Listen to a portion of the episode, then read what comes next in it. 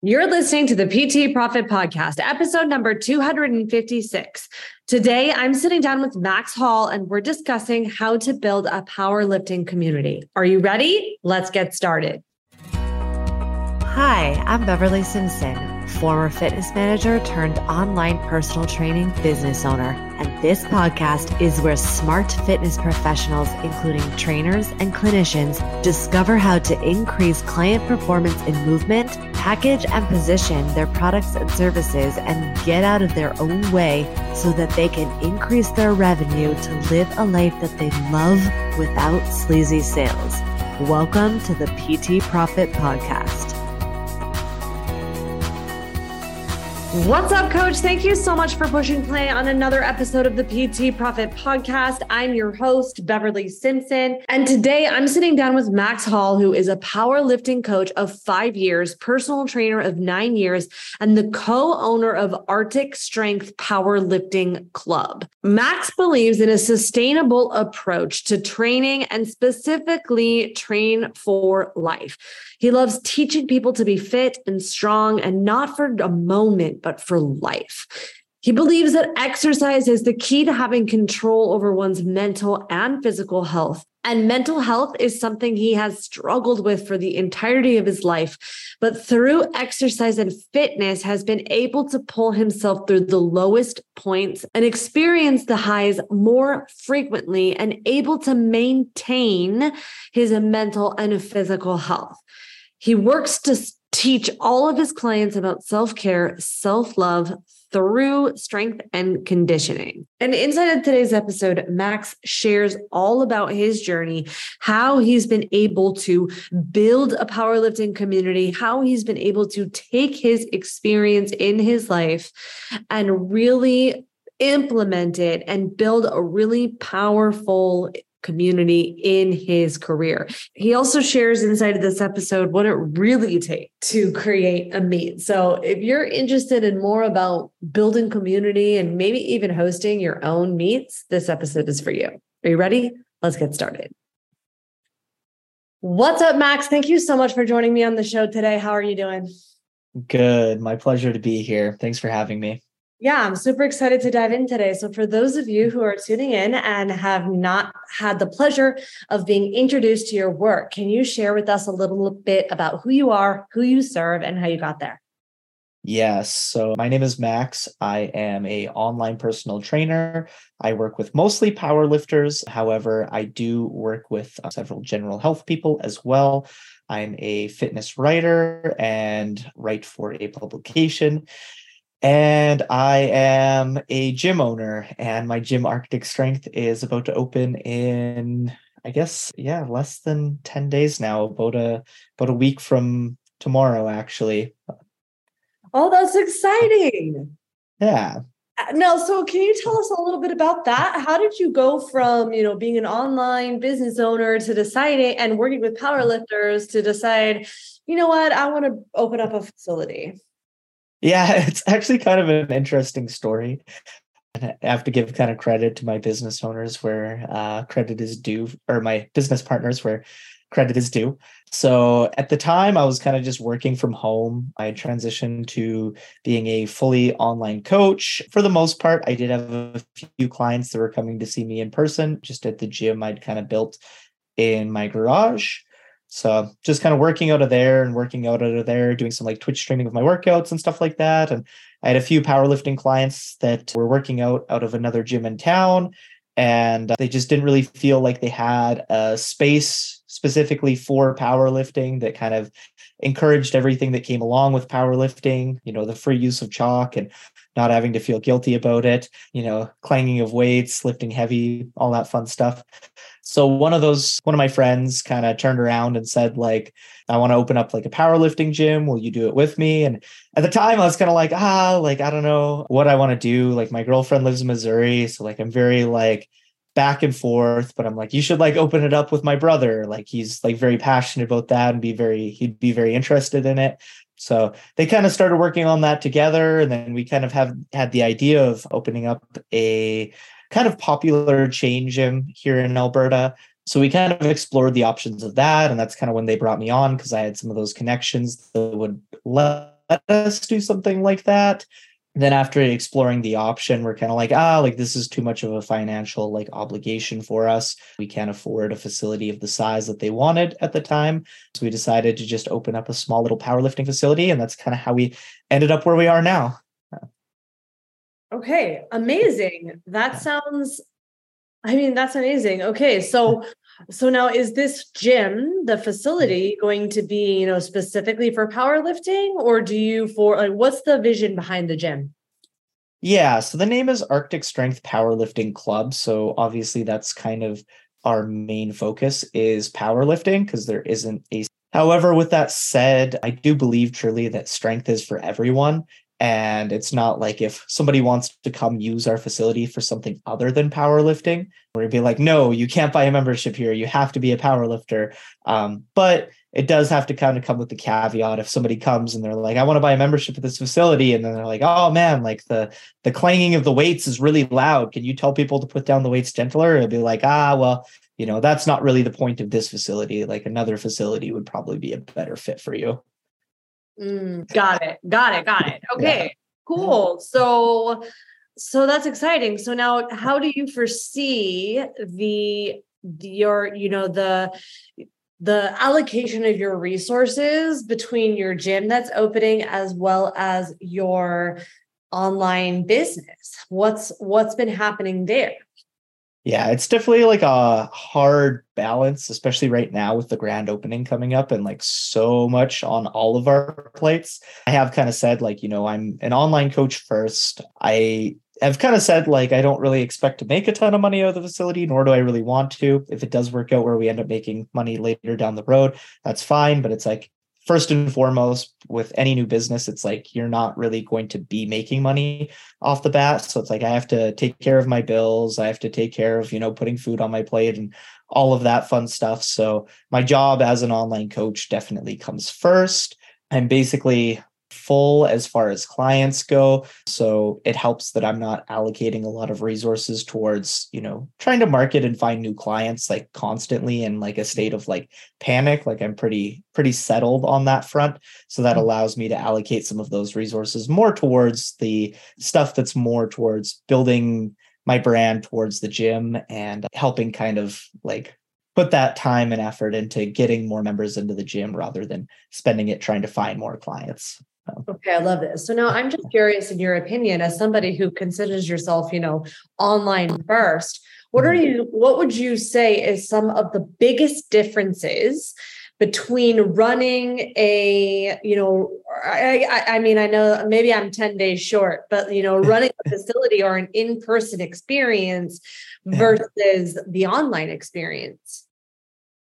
Yeah, I mean, they're both like very, very different like coaching and being a gym owner are just like two very separate things. Like as a gym owner it's honestly like a lot of cleaning. Like yeah. okay. Yeah yeah first and foremost. But and you know just a lot of like chatting with people and stuff like that. And the online coaching is a lot of just like communication and making sure everybody gets their programs and you know trying to troubleshoot issues kind of before it came. I started as a in-person trainer for coming up on 10 years now. I do still work with a few people in person, uh, but it's definitely more limited these days. But I did find like when I was more like in person one on one with clients, it was a lot easier to like troubleshoot issues because you're there live with the person at the time trying to like figure things out.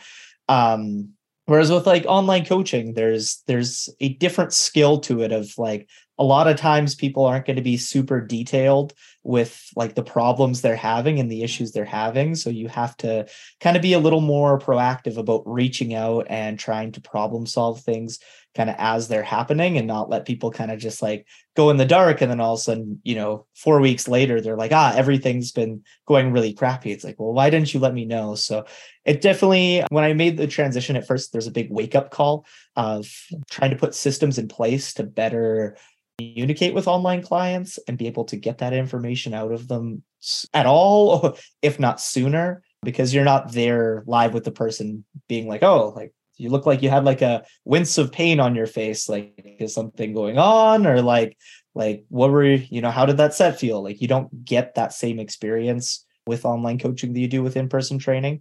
The one kind of blessing about the facility has been though that a lot of my clients that do train with me do train out of the facility now. So kind of a blessing and a curse. Instead of having to communicate as much with me through the online platforms, they just walk up to me and they're like, I'm just having this issue. And that's totally fine. But with the back and forth, they they have to kind of be able to get in the groove of communicating more with me through the app and through DMs and stuff like that when I, I do leave for several months at a time. So Okay, I love this. So would you would you expand if you don't mind more on what are some of the systems that you do have in place to encourage client adherence because what a lot of my clients will tend to ask me is, you know, how do I navigate? And these are my words, my interpretation of what they say, but mostly, mm-hmm. you know, the essence of their question is coming down to how do I navigate what, you know, is ghosting because the client, because the program's too hard or whatnot, or versus, versus, you know, you know, and re-engage uh, adherence versus like, you know, dis- indifference. Yeah. So there's a couple different things. So when I first started online coaching, I used a lot of spreadsheets. And I think there's a lot of like plus sides to using spreadsheets, but it did make it harder from like a client adherence side of things to see what clients were doing and what clients weren't doing. There was like little like sections to fill out the weight that people were doing, but sometimes people just wouldn't fill that out. Um, and it was hard to kind of differ- differentiate whether somebody was just not filling something out or whether they weren't doing workouts mm-hmm. and more often than not it was not filling things out because it just felt like a pain to fill things out that way i ended up switching to a coaching app called TrainHeroic check the boxes as they kind of finish things up so that's been like a big help in that process as it makes it easier to see what people are doing and what people aren't doing and then there's also kind of a built-in like notes section to that. I know there's many other apps like this as well, but I really like the the note-taking function where people can leave me like session notes and if there's issues that need to be resolved, they can kind of leave it in there. I can see it that way. Um, they can leave like notes on how things feel. So that kind of helps a lot as well. And then within that, they can also leave their videos in there. I found when I was doing the spreadsheets, it was a lot of like people weren't necessarily like sending the videos and instead of having to just like chase people down for videos to review form and stuff like that every week it's like now they just leave it in the app and then if they're not leaving the app it, it's very obvious i can you know when i do my weekly review i look at everybody's calendar and i see you know what they've done for the week i see that there's no videos in there or i see that there's no notes in there or i see when workouts aren't filled out so that's that's the time where i can kind of reach out and be like, hey, like what's going on? Like nothing's filled out this week, or there's no videos. Like, is everything okay? Like, what's going on? And then they get a chance to kind of communicate back. I found with the spreadsheets, it was kind of very hard to go through that process. So making that process simpler was mm-hmm. a very big part of it for myself and then mm-hmm. also instituting in like weekly check-ins where i send people kind of like a questionnaire of like how is your sleep this week How is your nutrition this week How is your stress this week and kind of getting an idea of where people are at that way and then you know just trying to also as i'm kind of reviewing people's stuff on a weekly basis i usually try to send some words of encouragement and stuff like that of like hey you did a really good job of this this week. And that keeps those communication lines much more open than they used to be when i kind of first transitioned. And it was like drinking from a fire hydrant of like there's all these things that need to get done but how do i create the the systems on a weekly basis to actually do them? Yeah. So good. So good. Okay. So now what would you say are the some of the skills that you will take into your gym or training in person rather that you have also used from uh, your online business oh man that's that's a tough one and i'll also i'm, I'm also yeah. going to give you a two part on this one right because yeah. Okay. There are things that, you know, I and, and I'll share my perspective and really like mm-hmm. kind of the context of why I was asking this is because what I tend to find for a lot of coaches who are new and entering the world of online business, okay, is that you have to be as good at communicating your programs, your offer, your services, and building an actual business as you are at coaching. And a lot of people get that a little bit you know they they want to delegate that or they want to throw money at that to say you know to try and solve that problem when in reality we just need to remember that we're actually a business owner and shift our perspective in addition to our expertise as a coach. And so for me this is one of the skills that are going to get transcend for you in building this brick and mortar business is that you've you've done that part already. You yes. know what i mean and I have, and that's useful. I would be lying if I said that I had any part to do with that with Arctic Strength, though. My brother is the media guy. He is absolutely yeah. phenomenal with media. So while I do my own media for like my coaching business and stuff like that, and I have skills there, he's much better at it than I am. So he handles it for the physical facility. The business side of things, the bookkeeping, you know, the admin type of stuff. Again, stuff I've done for my online coaching business, but not something something I actually do with the business. You know, that's completely on one of my other business partners, Tom, and he's really good at that because that's kind of his background is he comes more from business. So the skills and the things needed for me are kind of the more of the things on the fitness side of things and understanding, you know, what it's like to be in a gym and how to draw people in and communicating and setting up mm-hmm. events and stuff like that. So that's kind of where my responsibilities lie. I wouldn't know if I would say that the online coaching side of things has helped a ton with that. It's there's been a lot of crossover where like a lot of the people I coach in the area have moved over to the gym because I mean, A, they want to be in a gym that supports me as well as a lot of the clients I train are powerlifting. So they want to be in the best powerlifting gym in the city. So that that has been kind of helpful for the business. And then, you know, with the new powerlifting gym opening up and having more people in the city kind of wanting to get into powerlifting, there's kind of been the crossover of like, well, they want to do powerlifting, they want to go to a powerlifting gym, but they don't know where to start. So they need a coach. So then there's the crossover of having myself as a coach there and having the other coaches that I've kind of built the relationships with throughout my time as a coach, being in the facility and contracting out of here has been big as well.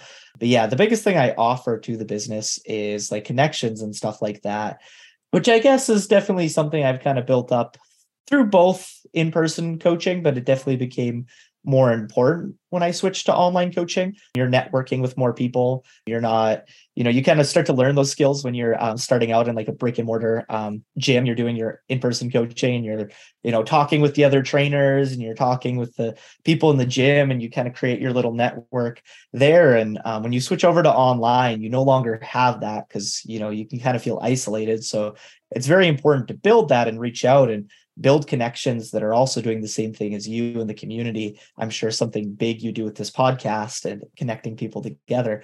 So that's definitely like a skill I kind of developed starting off with like online coaching.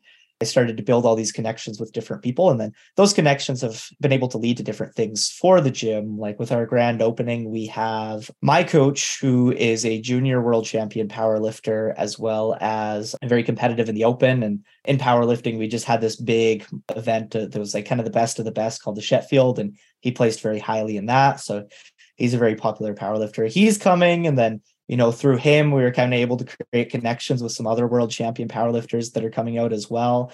So that kind of stuff has been been helpful and that's the skills i had to develop as like an online coach is starting to create those connections with the community around me through the online space because it isn't isn't as simple when you're doing the in-person training and your community is the people you see every day whereas online coaching you have to create that community for yourself which is a blessing and a curse because it can be a lot of work to create those connections with people but also it allows you to kind of choose your circle. It's not really chosen for you anymore I love that. That is so powerful. Okay, so now you were starting to talk about the different meets essentially that, you know, that and events that are happening in the powerlifting community. So just for my context, yeah. are you like will your facility host uh, novice meets?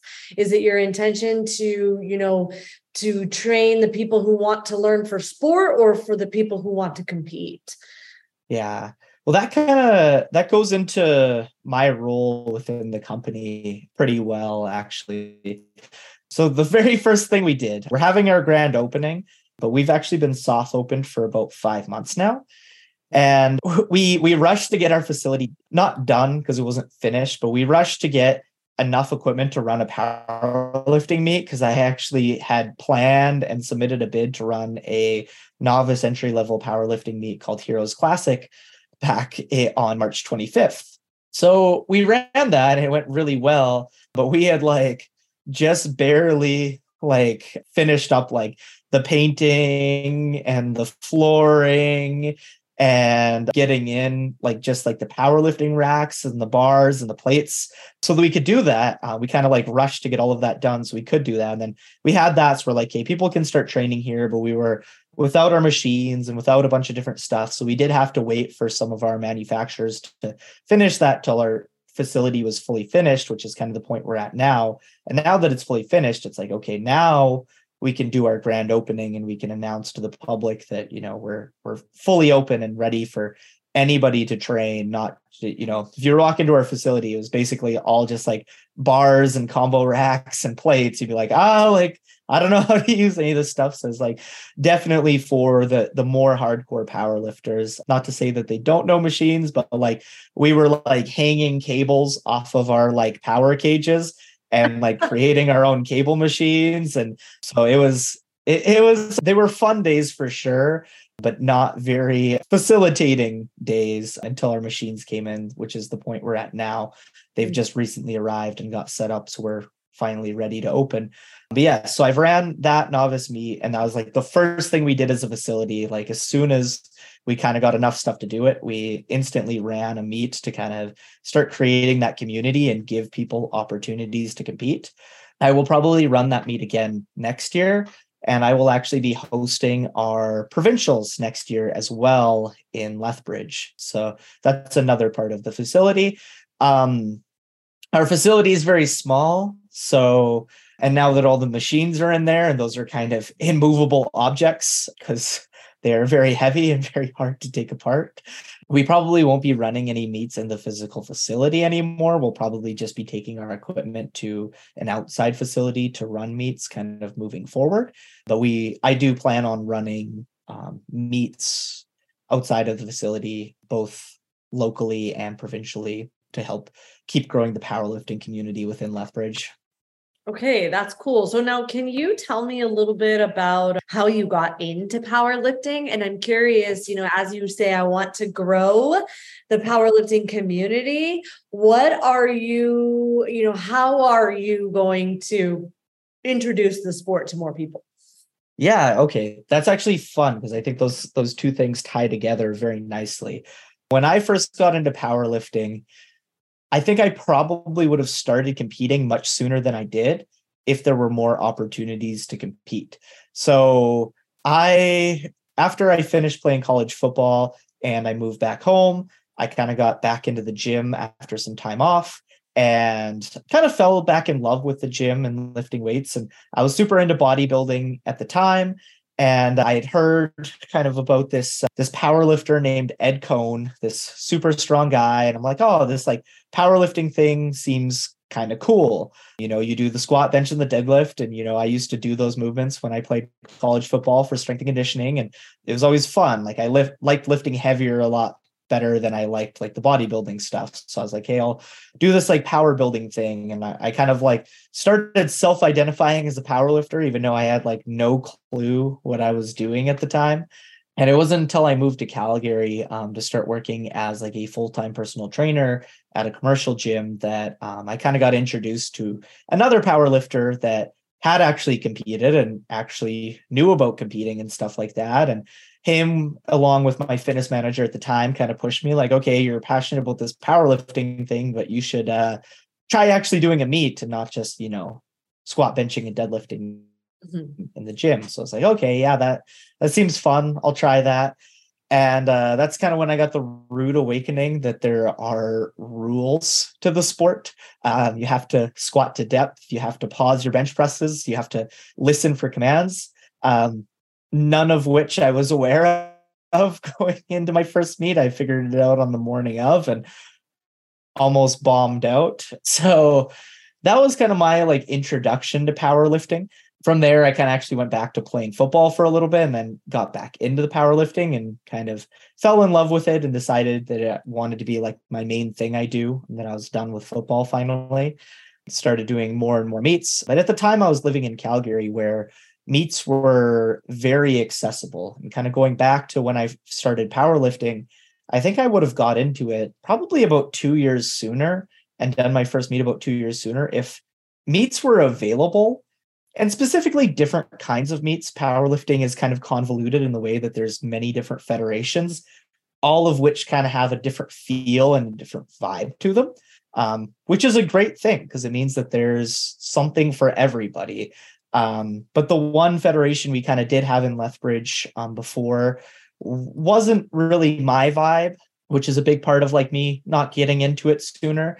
They only ran untested meets, and I had no interest in, you know, doing any performance enhancing drugs. I wanted to stay drug free. So I wanted to kind of bring drug free powerlifting to Lethbridge. And there was some different meets and some different opportunities that started to kind of come up. And then, you know, when I moved back to Lethbridge several years later, I was like, okay, like Lethbridge's powerlifting hasn't grown. Like we've always had the same two meets, and you can tell that uh, these meets are very behind um, what we're kind of seeing in Calgary. So we, so my friend who was also into powerlifting was interested in running a meet. So I set him up with a different federation to run a drug free powerlifting meet. And um, that went really well. I ran my meet, and then actually the other meet that had always traditionally be ran, always traditionally had been ran in Lethbridge, added a second day, which was a drug tested day, and uh, definitely like really stepped up kind of their production and stuff like that. So you can kind of see as I started to like introduce powerlifting into the community, all, all you know, they say a rising tide lifts all ships, and you could tell that the community was starting to grow, and we'd went from essentially two meets a year in the Lethbridge area, one that I had never even heard of until like later on, and the one that I had heard of. We now saw that basically double to five meets with the addition of the other day on that. So it is a growing community, which is super cool. But that's kind of what I mean by growing the community is just trying to give lifters more opportunities to actually compete and to get into the sport so that there's less less lifters stuck in the situation that I was in where I was interested in the sport but I didn't really feel like I had the opportunity that fit me to compete. Now now there's a lot more opportunity within the city for people to actually get into it. Oh my gosh, that's amazing. So now I've got two things, two questions I want to ask you, but I'm going to go one at a time. Number one is from my understanding, being drug free or performance enhancing, you know, use is a controversial or widely discussed topic. So I'm just mm-hmm. I'm curious what causes you to want to be in the drug free sector of powerlifting meet? Yeah. I'll kind of say first of all that, you know, it is personal choice. Like whatever somebody wants to do, I'm not the type of person that's going to judge somebody for not wanting to be drug free or wanting to be drug free. Like I, I, do think it should be a person's choice and they should be free of judgment for choosing to go either way. And that's why I think it's important that, you know, both options are kind of presented to people um, so that they have options to compete. For me, it's a lot of the like negative health consequences that kind of come down to it, especially from like overuse.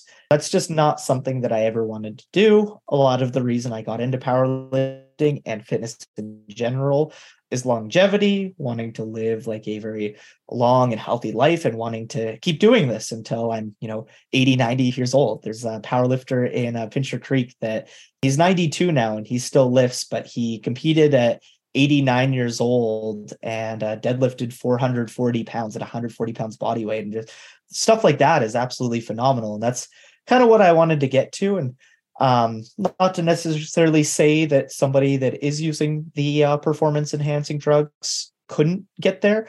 Um, mm-hmm. but I think that it would take a lot more care and a lot more effort and a lot more work to kind of continue to lead a very healthy life free of consequences from using performance enhancing drugs. So personally, that's just a risk that I wasn't willing to take for, you know, a competitive outlet. And I think like kind of a neat part about powerlifting is if you're using that stuff, there's a competitive outlet for you where you can compete against other people using it. Or mm-hmm. if you don't want to use it, there's also a very competitive outlet for not wanting to use performance enhancing drugs and competing against other people that don't want to use them as well. So it allows you to kind of be on equal footing with or without. So it's kind of like why why use something like that when I'm going to be on equal footing either way? It's just not something I want to do. I also think these days there's immense pressure for young kids to jump on performance enhancing drugs. I think there's a lot of media pressure. You go on TikTok, Instagram, and there's all these influencers, you know, basically saying like you need to use this stuff. And, you know, the age of which kids are jumping onto them is getting younger and younger and younger. So part of it too is I wanted to be a role model for kids and be like, hey, like, look, you don't have to use this kind of stuff to be really, really strong. So I also think, you know, with the media pressure, eh, you know, and I will circle back to the second question, but with the media pressure, I think in addition is that as it's just human nature, but we're also, we're also, you know, really wrapped up with speed and we're wanting to get the results faster, more convenient. And so there is, there is almost an incentive to you know want to want to move to performance enhancement because if you don't then the consequences will be greater if you do. So i you know i can respect that and understand that it's you know nuanced and personal choice and really at the end of the day it comes down to knowing all of what's at stake for you to make an educated decision that's right for you Yes. And I don't think young kids are in the frame of mind where they're considering all the consequences to make an educated decision about that. So there's the speed thing, and there's also the, you know, a lot of a lot of kids hit plateaus and they're like oh like my my lifts aren't going up anymore or whatever. They're like oh i can never make it to this like super high level of lifting these like super heavy weights if i don't use performance enhancing drugs. So they definitely need role models of people kind of showing them like no you you can reach those levels of strength without the use of that if you so choose to. Mm-hmm. and you're probably better off even if you think it's something you want to do in the future spending yeah. some more years getting stronger without them, thinking about it before kind of jumping into that frame of mind. A really good kind of podcast I once listened to kind of dove into it was a guy that started taking performance enhancing drugs before he knew what he was doing and he kind of talked about he's like man it like changed my personality he's like it doesn't go back he's like that's something he's like you won't be you anymore he's like is that really like a risk you want to take at that age of like just never being yourself again you're a completely different person. You don't know what person is going to come out of that. Right. And yeah so it's just it, it was a very interesting view of like there's these psychological factors beyond just the physical as well that aren't really being considered by a lot of people in that space and should be considered because it's it's a big commitment that I don't want to say you can never go back on but there's definitely aspects of it the longer you take them that can never you can never go back on. So you should be fully informed before making that decision for sure and 100% be sure that that's the the route you want to take. Yeah. Okay so good. All right so right. the second question i wanted to ask is you know what are some of the things that goes into setting up a meet inside of your facility a lot. You really need to want to do it. yeah, it's I uh, like full di- disclosure. Like I I didn't make a penny from running the meet.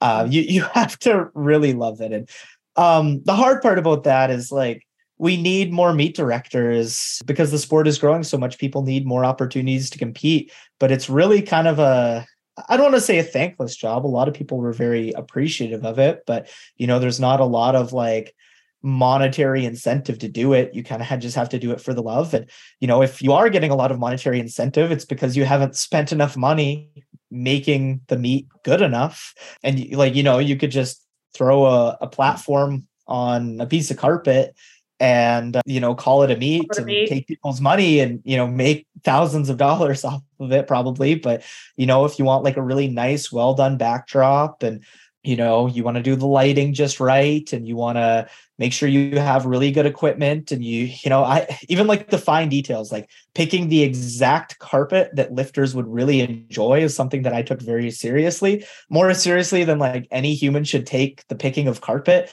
I was like in like the carpet store like with my like powerlifting shoes like testing each of the carpets to see how grippy they were for like leg drive on bench press and like I needed to find like a very dark carpet so that it was a carpet that would like look almost like black because we were trying to go for like a very dark complexion so that the lights would show up very nicely. You know, you got to go find chairs and stuff like that and curtains and carpets, other carpets like carpets by the chalk bowl and carpets by the uh, baby powder station, which I did not do. And now we have like white stains on our floor because everybody's walking on the chalk and stomping into the floor so much. And yeah it's there's there's a lot of like very fine details to kind of think out as far as like meet directing goes the setup of the warm-up room how things are going to flow getting a microwave for the lifters. Yeah so wow. tons and tons lots of lots of graphic design trying to make things kind of look very nice being able to kind of, do why so many people don't do it just kidding. yeah, yeah. I mean, I'm kind of a nerd for it too, so I feel like I I kind of went above and beyond on a lot of things, but there is just like a ton of work to do and you do see a lot of like meet directors like myself where they go like very above and beyond for the first meet and then the second meet they kind of just settle, right? They don't put as much energy and effort into it and it's something where the more energy and effort you put into it as a meet director, the better the experience will be for the lifters so it's something you should take very seriously and you should put a lot of time into, but you're also going into that knowing that you're not going to make any money for that time. You're going to invest a lot of time, energy, and stress into something that you're probably not going to really make anything from. But it, it does feel worth it because, I mean, it, especially for me, it's something that um, builds your brand when you're willing to do that as a coach. It shows a lot about your character and makes you more desirable for lifters to want to work with. But it's also just something that feels very nice to do, like as somebody that participates in the sport, coaches in the sport, but as also is just a massive fan of the sport. I want to see the sport continue to like level up and grow and get better. And if I can even just be like a small part of that change of like leveling up and producing better products as far as like local meets go and um, meet directing in general and you know showing what's possible when you can put in a lot of energy and effort. It helps raise the standard. And i would like to think that other meets in the area that aren't associated with the same federation as i am as well they, they saw that and they rose the standard for their lifters as well and were able to put on some some pretty cool stuff from at least what i've seen in the past from from those same meets. So i i think that's pretty cool so now what I'm going to ask is going to sound, I, I think, meaner than I intended. So let me just, you know, I, I want to just clarify and give that context. But are these like, you know, that level of care? Would you say that, you know, your power lifters are aware of that? Or is that just something that they don't really understand goes into the uh, into the yes and yes and no. Yes and no. I think to some degree there's a lot of lifters that are kind of naive. They're like oh like why why can't you or why don't you just do like x y and z? And they maybe don't understand all of the logistics that go into it and why that thing might not be possible. Like they might take it for granted a little bit. But in general i think anybody that knows a meet director is like man i've never seen like all of my athletes and all of my friends are like I've never seen Max so stressed in his life. Like he he looked like a completely different person. Like we me and my business partner Tom were up till it was like 1 a.m. playing mm. around with the ref light system because you know part of the meet too is you want to have like a really good live stream so that the viewers watching it get a clear crisp image but also have overlays that kind of explain what's going on so they're not just like it's not just a bunch of people walking up and lifting over and over again there's there's a little more context to it, right? So the lights will actually link directly to the overlay for the meets, but which is super cool because then when a lift is good or bad, the lights show up at the bottom and then the people in the audience can see like watching at home, watching the live stream. We were the first ones ever to um, set up the light system where it automatically linked like that. So we were like searching all over the internet to how for like how to get those things to work and like um originally we were trying and it wasn't working and we figured out it was because it like wasn't linked to the same like wi-fi networks and there was like a guarded wi-fi network and it was it was a whole mess. But we finally got it set up and we're like looking at the time we're like it's 1 a.m and we had to be back at 5 a.m for weigh-ins. So it's like go home sleep three hours and then yeah so it's just wild. But yeah lots of lots of little details but I think to some degree, some lifters might take it for granted, but I, I do also think that there's an appreciation for seeing how much work meet directors put in things. And I think for better for worse, there's also they see the growth of these meets and how they keep leveling up and getting better. Mm-hmm. And they have like an idea of like, well, this is what meets used to look like. And we see these meets doing things better. So there's an appreciation for that side of things. Okay, I love that. Cause I asked that question because I was like, if it were me, I probably would have no idea that the carpet mattered or that the carpet, you know, actually helped me with my grip of my, you know, bench press. I probably would never like associate that. That's why I asked that. Do they even realize like yeah listen, your meet director cared this much to help you enough. Okay, so now are you still competing? I am, yes. My last meet I did was back in February. It was CPU Nationals. It was my first Nationals federations now, and I've kind of slowly worked my way into what is the biggest federation in Canada and the world. But uh, nationals, and my goal one day. I have a lot of get there. It's more progress I make. It sounds kind of like counterintuitive, but when you're kind of peaking for a meet, you're realizing the strength and expressing it, but you're not necessarily in as advantageous of a position to build that strength.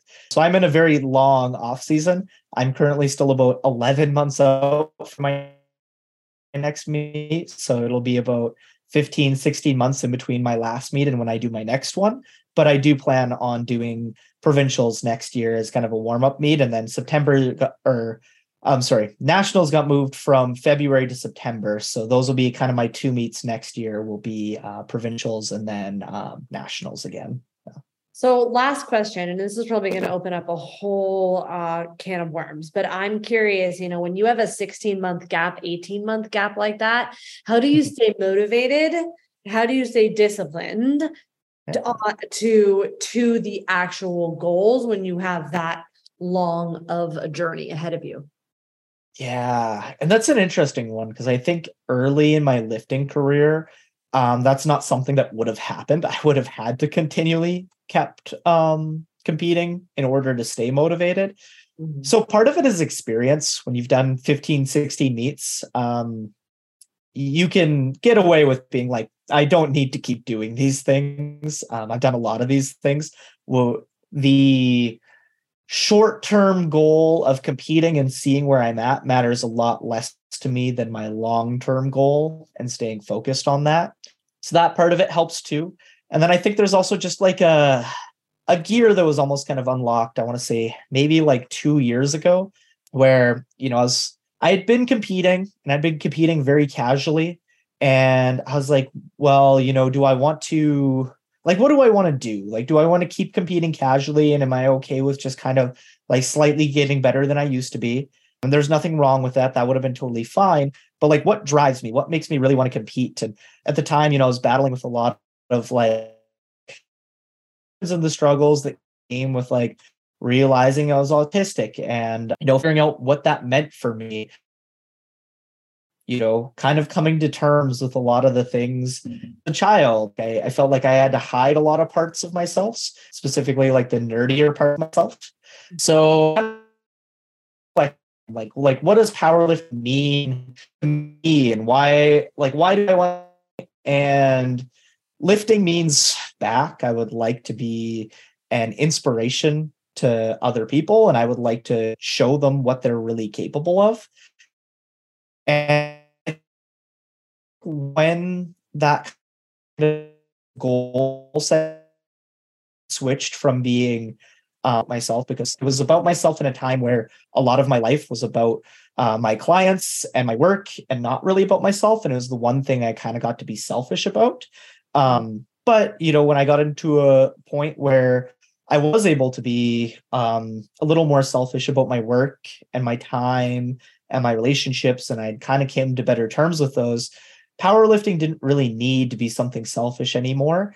And it could have continued to be that way. But when I asked myself, like, what what do I really want to do with this? And I looked, I'm like, hey, I, I really want to inspire people. I want to show people what they're capable of with powerlifting and um, you know that they can be strong whether it's in powerlifting or just in life um, and when that kind of switched and when i um, found that like extra gear in myself it's like it's been a different kind of experience training because like every day i've been just like beyond motivated for like the last two years like motivation kind of like raises and um dips but in general it's been two years like it's still dips and raises but it's a lot more even keel. Like I train hard every time I train, regardless of whether I have a meet coming up with a and that's that's really what kind of lets me be like no, like I don't need to be months because it doesn't I want to do what's best for working towards that big goal. So. Yeah, yeah. I get it. I definitely get it. Okay. So I this has been an awesome podcast, Max. I mean, and I could probably ask you like uh, you brought up a whole bunch of like other stuff. I was like, oh, I want to ask about that. So maybe another time. But uh, thank you so much for uh, pouring into me, into the community. So for those of you who are you know interested in setting up a meet or wanting to you know work with you or learn more about you your process tell me what are some of the best places i can send them Yes. Best place would be my Instagram, Max Hall Fitness. Feel free to kind of go follow me on there and shoot me a DM with uh, any questions or anything like that you have.